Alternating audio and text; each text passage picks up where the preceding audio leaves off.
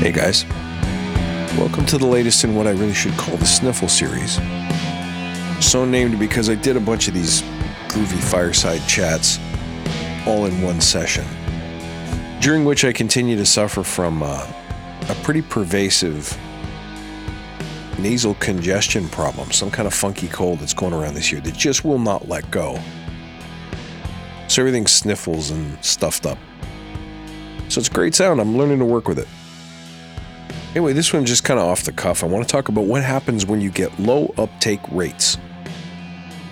And by this I mean, what happens when you do anything, especially anything voluntary, where you simply put the word out there that maybe you're running a, a lunch and learn or a special seminar. Maybe you create a meetup event in your community. Or maybe you put a podcast out there.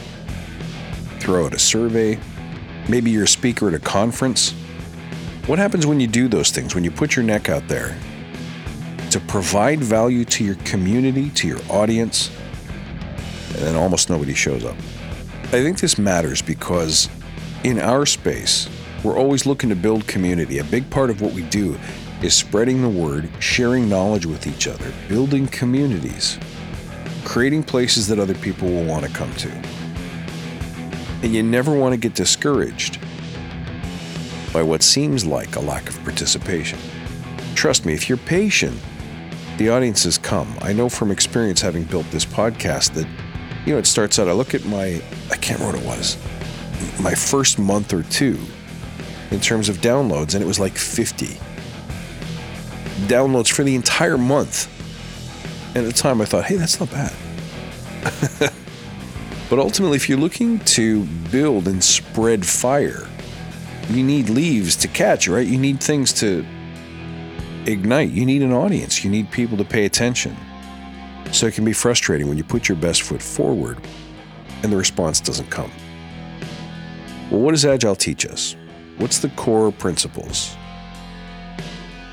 That we remain gritty, we inspect and adapt, we figure out what it is we did and how it could be improved.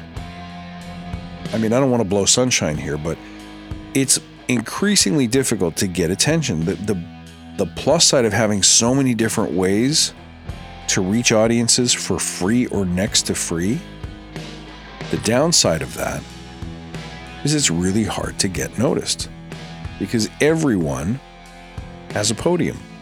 But the silver lining of getting low turnout, low uptake, is that the people who show matter the most.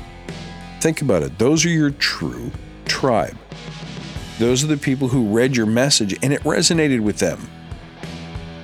Which lesson learned your job is not to tune your message to reach the widest number of people, but rather to focus on the people for whom your message is already perfect. Because think about it if you have a pure vision, if you have the strength and the clarity of a real service based mindset, if you know who you serve, how you're going to serve them, and why, then you want people who are magnetically aligned to that same picture.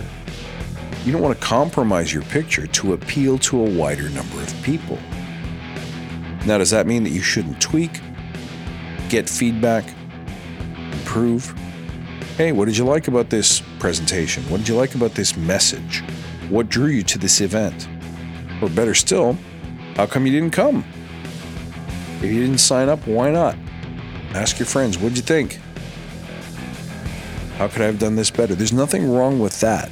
However, to shave components from your true message to appeal to a wider number of people is almost always a mistake. And believe me, you know visionaries when you see them. When you have that strength of purpose, the audience will come. And the people who do show are the true believers, just like you. Yeah, maybe less toolkit, more inspiration for this week, but just something to think about. As I myself encountered a couple of low turnout, low response initiatives in the past little bit and realized that if I'd quit in those moments, if I had changed things to sweeten the message for a greater number of people, I wouldn't have got what eventually happened two or three months later. When it comes to building audiences and building groundswell support, you got to be patient. All right, that's it for today, guys. Thank you for tuning in. As always, you can find me at badassagile.com. Look for me on Twitter at badass underscore agile and on Instagram at badassagile. Hope you enjoyed today's show. See you next time, and until then, stay badass.